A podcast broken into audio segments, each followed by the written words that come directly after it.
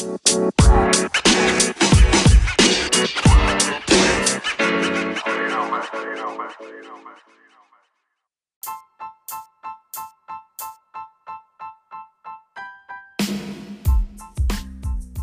Hey, everybody, welcome into season two, episode five of Thoughts of an SDR.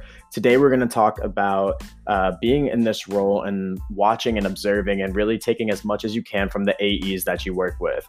Uh, if you're not familiar with the industry or what those acronyms mean, uh, if you hear SDR, that's uh, sales development representative, and then our AEs are our account executives, who we usually make the transition from a prospect um, to them once we have them on the line, whether that be from outbound efforts or inbound efforts. So our day to day is usually a ton of prospecting um, and what we do is once we are able to get somebody interested in a meeting, whether that is happening from our outbound prospecting efforts or inbound efforts, somebody who contacts the company and we uh, manage that individual or that individual prospect um, at the top of that sales funnel.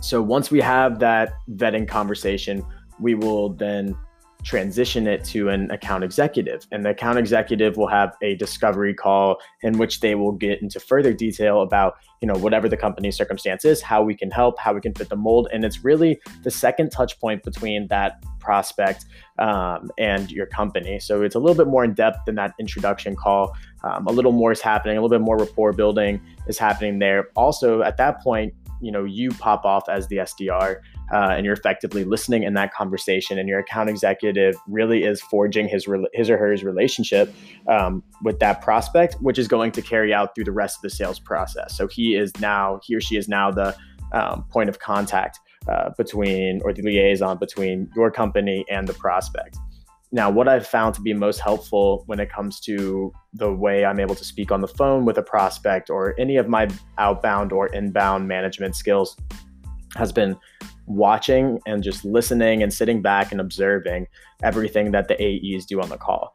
Um, I specifically pass my uh, accounts to two specific AEs. So, being in that setting, I've been able to build up a solid relationship with each of them. And I learned so much from both of them as to how they handle these situations, what information they're looking for. And it just makes me a better salesperson and a better SDR by observing everything that they do um, closely. So, I'll, I'll start with the beginning of these meetings where it's a lot of rapport building, finding some kind of commonality um, to connect over. Because at the end of the day, people aren't buying products, they're not buying services. You know, they, they buy based off of stories and feelings. And the way that you kind of get there is establishing some kind of connection with that individual and then getting them talking. So the next phase is once there's some kind of rapport building there, it's asking the right questions and letting that prospect talk. Um, people innately want to tell you about what they have going on, what their company is doing. Um, they want to dive into those things. And so if you give them the opportunity to uh, really do that and get it all out on the line, um, you can kind of control the narrative a bit uh, and kind of just be there to guide the conversation, ask the proper questions. Um, and then when you sense information is needed, fill in those gaps. Um, but ultimately, this is the opportunity for your company to get as much information as possible before building out um, some sort of proposal in the future to fit the fill the void. So you want to make sure that you're asking the right questions, um, getting the right information, learning what those pain points are, and how you can be effective in bringing them a solution um, to solve their problem. Uh, so I really listen in and observe how they do this, and it's very methodical, um, but it's also very natural.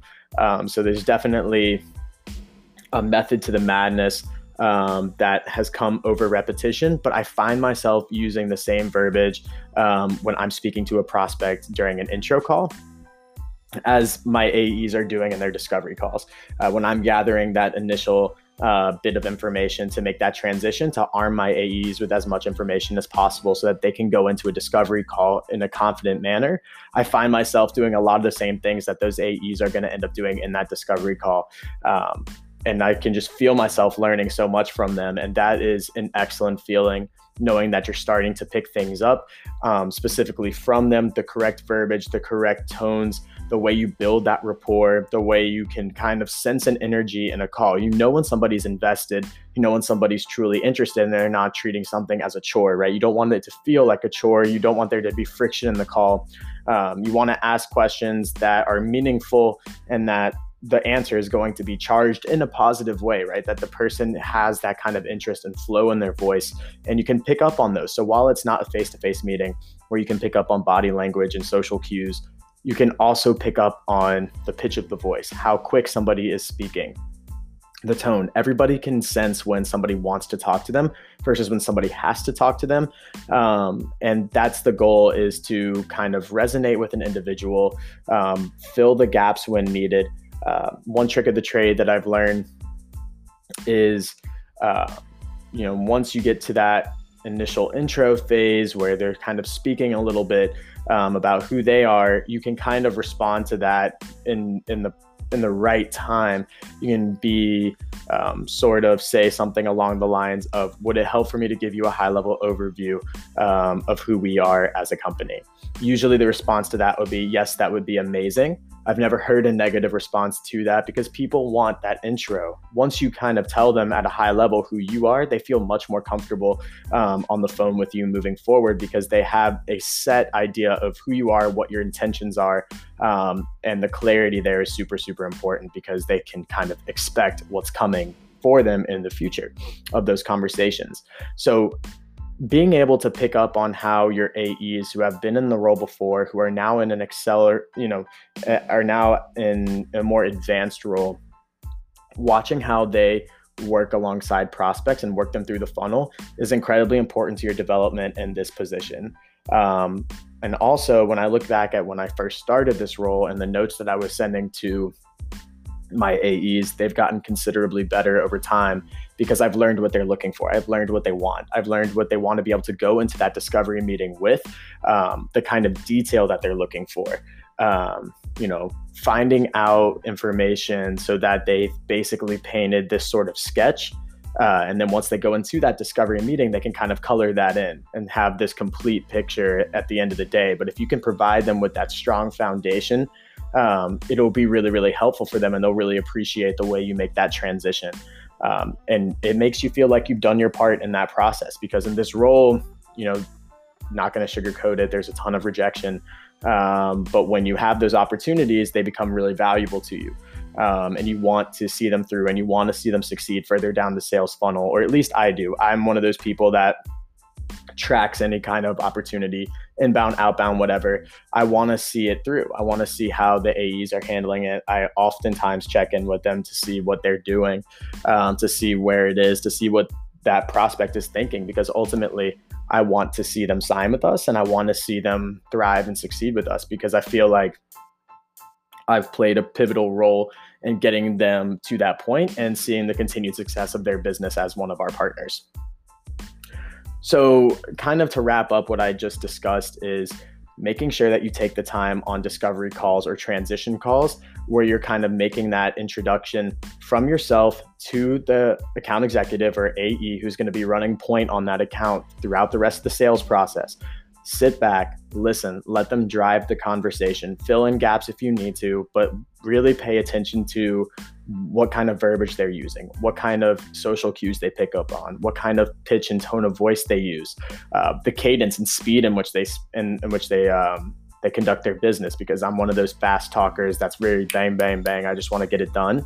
Uh, so I've had to learn to be a little bit more patient on my calls, to listen more and do less talking. It's super, super important. Get other people talking. So I've definitely picked up a lot of a lot of great behaviors and great um, great information in this role by sitting back and watching the AEs go to work. And I think it's only going to make me a better SDR in the future. And so I just wanted to share that with you guys. Um, if you're finding yourself stagnant in your role or or not seeing much of an evolution, try to pick up cues from your AEs and work closely with them and see what they're doing. And I promise you, you'll notice further on down the line that you'll start to pick up their mannerisms, um, either on your calls or in your emails or in any kind of business setting where you're working with a prospect. You'll feel like, oh my goodness, I just sounded like X, Y, and Z um, account executive, maybe word for word. Um, and I think that shows growth in the role. Um, so the next little section here is going to be about um, the spotlight of the week. Uh, and that will be coming up after this. Thanks, guys.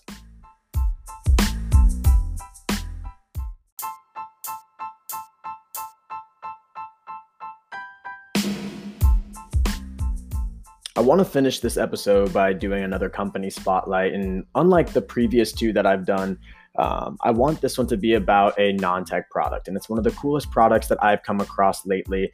Uh, as always, these are non sponsorship um, companies. They don't pay me to say anything to you. They just come across my desk every day or something that I see on my Instagram feed that I think I'd like to share. Uh, this one has an incredibly wholesome story. The company's name is City Bonfires, and they're out of Maryland. Um, they were actually founded by two dads um, who unfortunately lost their jobs due to COVID. Um, but they used that opportunity to launch this business, and it's one of the coolest companies that I've seen out there. They actually are these four inch by two inch tins uh, that contains a soy wax that's food grade, FDA approved food grade. Um, and they're little mini bonfires in this four by two tin can. Uh, they're completely safe. They're completely safe to roast marshmallows over, and they actually sell a bundle that includes a s'mores kit um, in addition to the tin itself. But they last for three to four hours, and to extinguish it, you can just slide the top back onto the can. Um, but basically, the gist of it is if you're living in a city setting and you have a balcony or you have a back porch and, and space is tight and you really can't set up this entire you know fire pit, which may be something that you're used to, uh, you can just pop one of these cans onto um, a flat surface, preferably non-flammable flat surface that can't get burned, uh, and you just light it on the corners with a regular lighter, and then the whole wax layer uh, bursts into a flame, right? So, and then it, it provides a heat source um, and just that overall feeling of sitting around by a fire, which, you know, if you've grown up with that, you know that there's not a whole lot replacing it. Um, but I highly recommend uh, checking out this company. It's really, really cool. Uh, love the concept of bringing people together, even during COVID, even in cityscape spaces. If you're from somewhere where fires are a, you know, an, a recurrence that brings people together and you end up moving to a city and space is tight, this is an excellent alternative to that. Um, you can check them out. The prices vary. It's about $20 um, to purchase them. And then they have bulk pricing options that go down from there per unit. Uh, if you love the idea and you could see it being at a restaurant, or if you could see it being part of something that that requires a wholesale operation, they also offer wholesale pricing that you just have to contact them for. Um, so if you're buying more than 50 units for whatever the case may be, um, that's also an alternative. They also sell gift cards and some merchandise, some apparel, um, but really cool company born out of you know one of the biggest struggles that we faced here in COVID with a really cool mission and an overall really great concept and design. So I highly recommend checking them out. Super super cool company. And yeah, just wanted to put that out there. Uh, thanks so much for listening to this episode, guys. Really appreciate the continued support um, and look forward to producing our shows next week. Uh, so take care, everyone. Thanks so much. Bye.